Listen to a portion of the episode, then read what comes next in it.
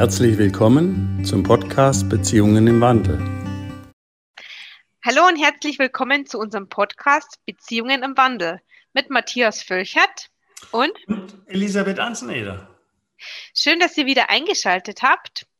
Heute haben wir das Thema Schlafprobleme und dazu hat uns wieder eine Anfrage erreicht mit folgendem äh, Problem. Ich bin mittlerweile echt verzweifelt, ratlos und weiß einfach nicht mehr, was ich tun soll. Unsere Tochter Rosalie wird im Juni zwei Jahre alt. Seit ihrer Geburt habe ich keine Nacht mehr durchgeschlafen. Das erste Lebensjahr hat sie bei uns im Schlafzimmer geschlafen. Dann sind wir umgezogen und Rosalie hat ihr eigenes Zimmer bekommen, in dem sie nach ein paar Wochen auch geschlafen hat. Unser Abendritual verläuft folgendermaßen. Wir gehen baden, Zähne putzen, waschen und anschließend schauen wir noch ein Buch an. Dann lege ich sie mit ihrem Schlafsack in ihr Bett. Ich lege mich neben Rosalie und singe, bis sie eingeschlafen ist. Anschließend schleiche ich mich raus. Ein paar Monate lang hat es sich dann so eingependelt, dass ich oder mein Mann zwei bis dreimal die Nacht zu ihr kurz rübergingen. Sie hat aber schnell mit unserer Hilfe äh, wieder in den Schlaf gefunden. Durch den Krippenstart im Januar mit ständigen Neueingewöhnungen durch die Pandemie hatten wir das Gefühl, sie braucht mehr Nähe. So haben wir sie dann immer öfter mit in unser Bett genommen. Mittlerweile ist es so, dass Rosalie nach drei bis vier Stunden Schlaf in ihrem Bett weint und großes Bett, großes Bett schreit. Ich nehme sie dann mit drüber, mein Mann zieht ins Gästezimmer. Ich bin völlig erschöpft, da ich keine Nacht mehr richtig schlafe. Wenn sie dann nämlich bei mir im großen Bett ist, hab, hat sie einen sehr unruhigen Schlaf und ich dadurch auch. Ich habe nun dieses Buch Jedes Kind kann schlafen lernen gelesen, da ich einfach nicht mehr weiter weiß. Irgendwie widerspricht dieses Trainingsprogramm meiner Einstellung, aber alle meine Freundinnen sind völlig begeistert. Ihre Kinder schlafen problemlos durch, seitdem sie die Methoden im Buch angewandt haben. Nun bin ich mir unsicher, was ich machen soll. Wie seht ihr das? Ja, erstmal vielen Dank für die Anfrage. Ich finde ein ganz, ganz spannendes Thema, Schlafprobleme, das ganz viele Eltern beschäftigt und begleitet. Matthias, wenn du den Brief so hörst, was kommt dir?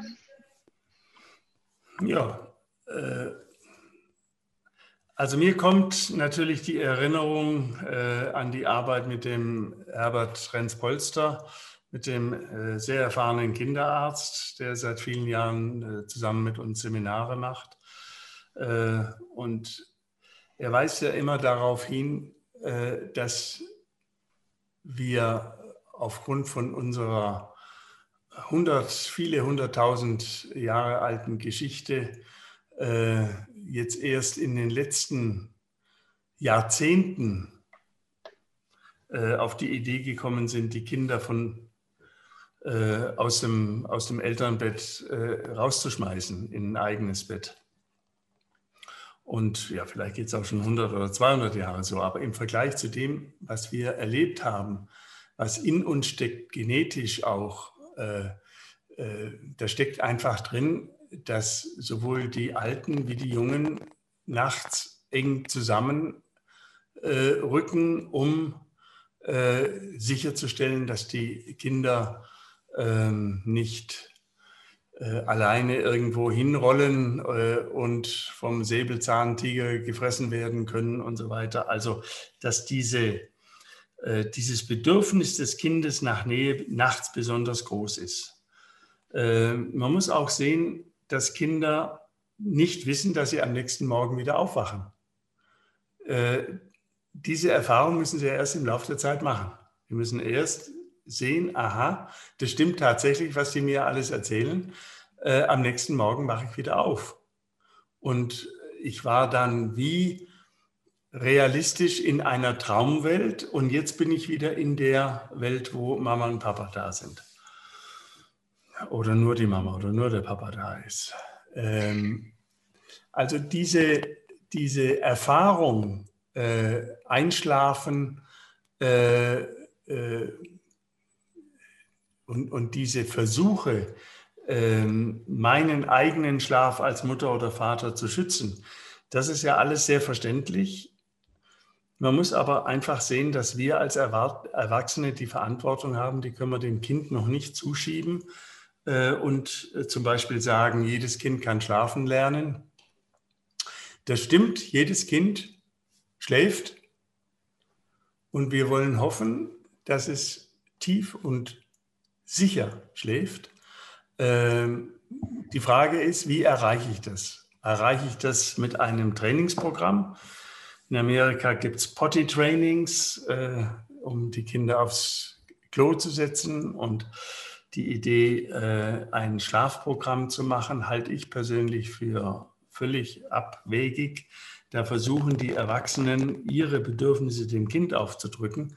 Und das ist in einem Alter bis, äh, also in, in diesem Alter brauchen Kinder die komplette Unterstützung von ihren Eltern. Das nimmt viel Druck raus aus der gesamten Situation. Die Eltern müssen natürlich auch dafür sorgen, dass sie irgendwann wirklich ausgeschlafen sind und schlafen können. Die Frage ist, wie erreiche ich das? Erreiche ich das, indem ich das kleine Kind in ein separates Zimmer stecke? Oder erreiche ich das, indem ich dem Kind die Nähe gebe, die es braucht? So, und äh, da habe ich das Bild äh, von vielen jungen Eltern äh, äh gelernt auch. Bei mir war es natürlich äh, äh, anders. Da war es genau so, wie die Mutter schreibt und wie es auch in jedem Kind kann schlafen lernen möglicherweise steht. dass die Kinder separiert werden, dass den Kindern mit einem Programm gesagt wird, was sie zu tun haben und äh, ja, in, die heutigen äh, Eltern machen das viel, vielfach nicht mehr so, sondern haben ihr Elternschlafzimmer, haben große äh, Matratze, wo beide Eltern drauf schlafen, haben links und rechts das eine oder das andere Kind. Und wenn die äh, Kinder schreien, äh, haben sie ein Babyphone und gehen hin und beruhigen das Kind wieder und das Kind schläft weiter. Und passiert das oft? Ja, das passiert wahrscheinlich jede Nacht ähm, gibt den Kindern aber die Sicherheit, dass sie nach zwei, drei, vier Jahren äh, stabil und sicher einschlafen können. Jetzt ist mir natürlich klar, eine Mutter, die keine Nacht richtig schläft, die braucht eine Lösung für ihr, äh, für die Schlafsituation ihres Kindes. Ähm, ich möchte ihr gerne empfehlen, dass sie ihren äh, dass sie sich mit ihrem Mann zusammensetzt und auch mit dem zweijährigen, mit der zweijährigen Rosalie und ihr sagt, wir müssen das verändern.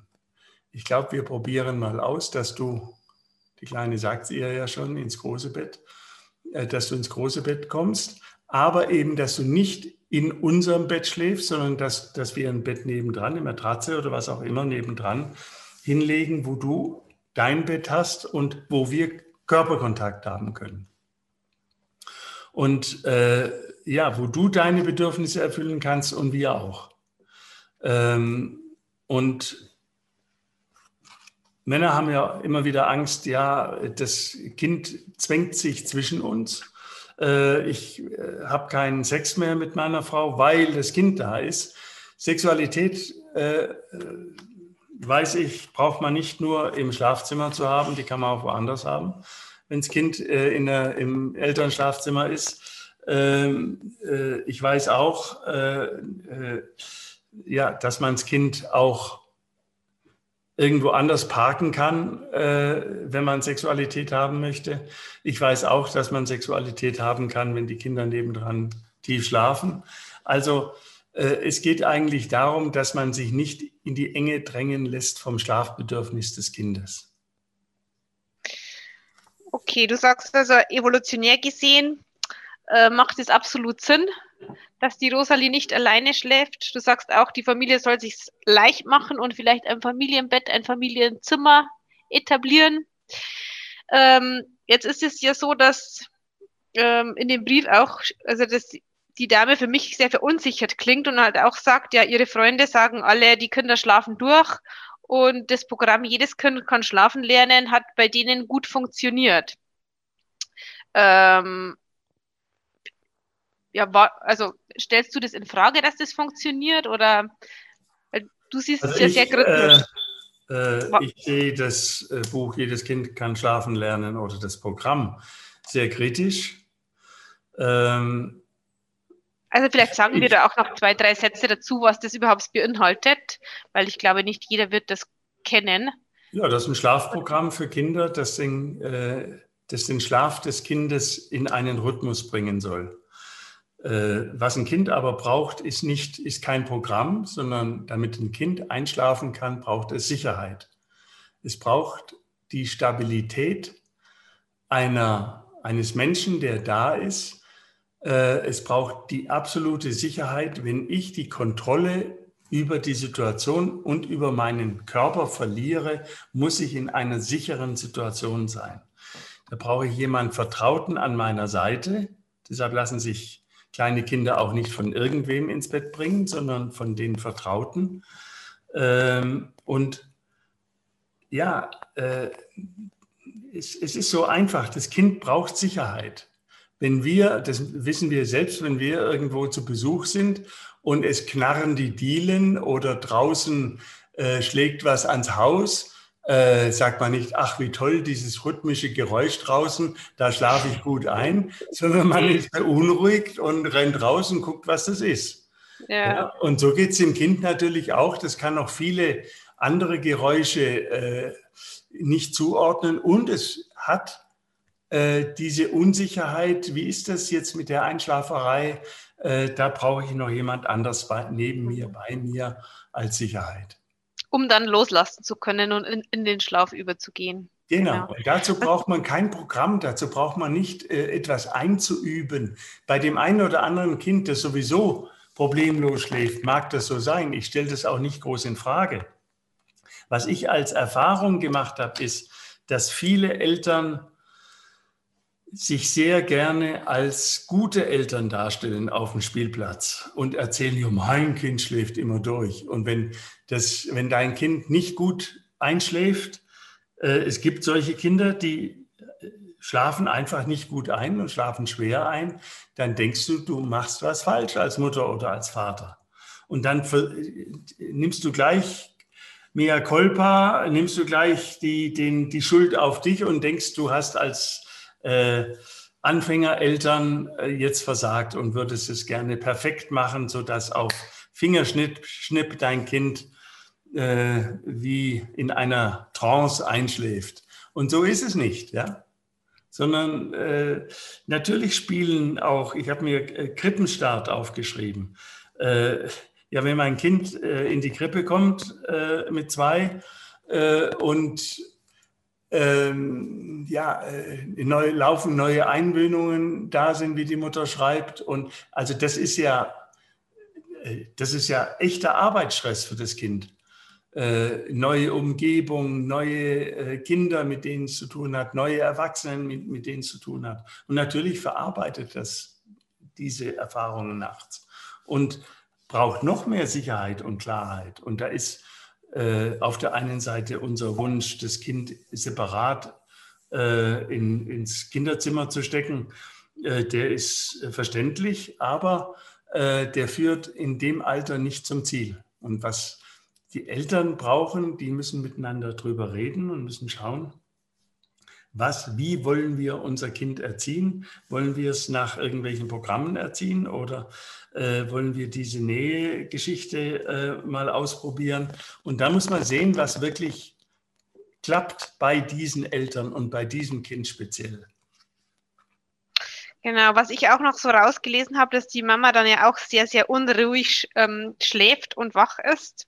Und ähm, da ist mir noch ähm, der Begriff Koregulation eingefallen. Das heißt, wenn die Mama dann genervt ist und kann sich auch das Kind daneben nicht gut beruhigen und runterfahren, weil es einfach das Signal erhält, ist es irgendwie eine unsichere Umgebung. Gell? Genau, genau. Also das wissen wir auch, dass die Herzrhythmen von Baby und Mutter sich synchronisieren.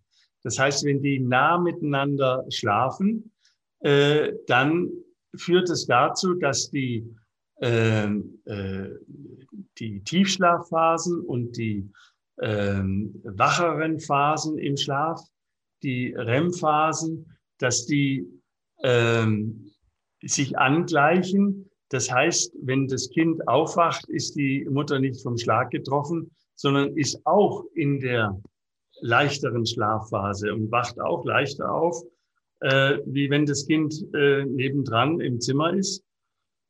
Und ähm, ja, die Mutter ist im Tiefschlaf, ist wie vom Schlag getroffen, wenn das Kind, äh, wenn sie das Kind schreien hört, torkelt rüber und äh, will eigentlich nur das Kind abstellen, will eigentlich nur, dass es ruhig ist, ja.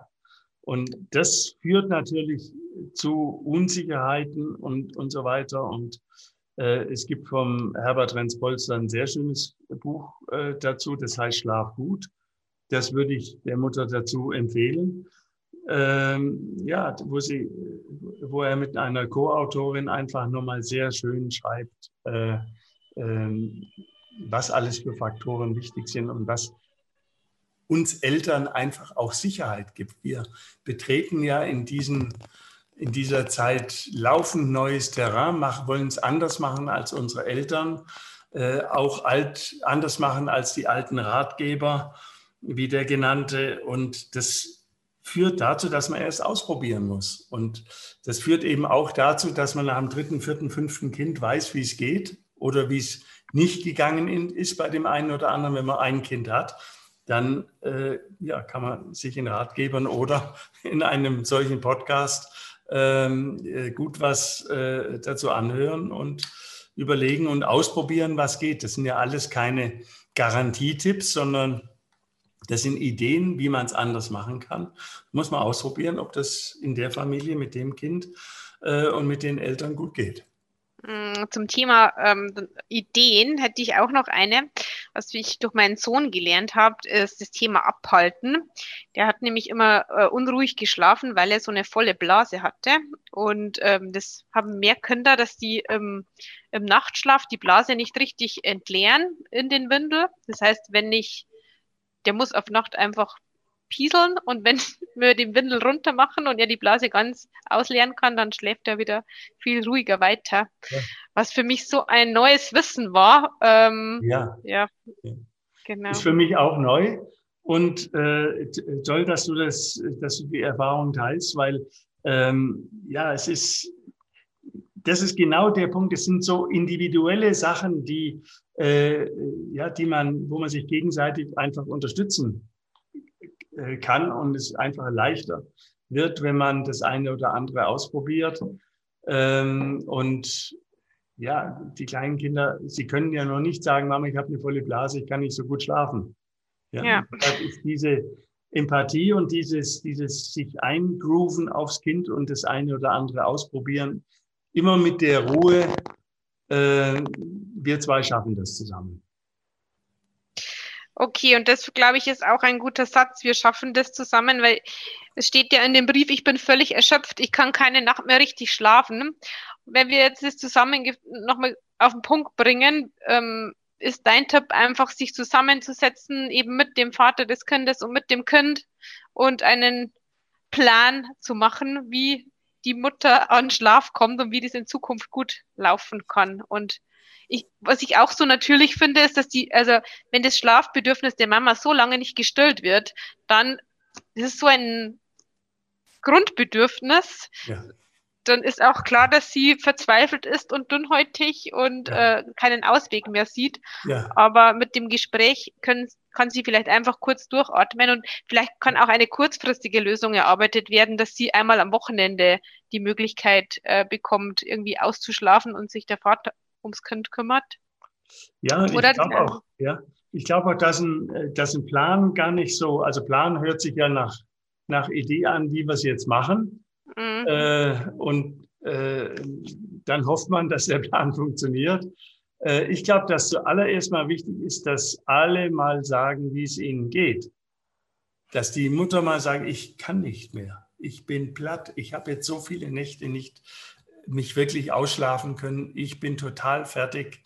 Ich schaffe es nicht mehr. Und dann würde ich als Vater dazu sagen, also das müssen wir gleich mal ändern. Äh, heute Nacht regle ich das mit dem Kind. Äh, auch wenn Kind und ich das nicht so gewohnt bin und du, liebe Mutter, auch nicht. Äh, ich regle das heute Nacht mit dem Kind. Kind ist dabei, hört sich die Sache an, sagt, schüttelt vielleicht mit dem Kopf und sagt, nee, Mama, ich, äh, das muss, soll die Mama machen. Und dann sage ich, wir zwei machen das.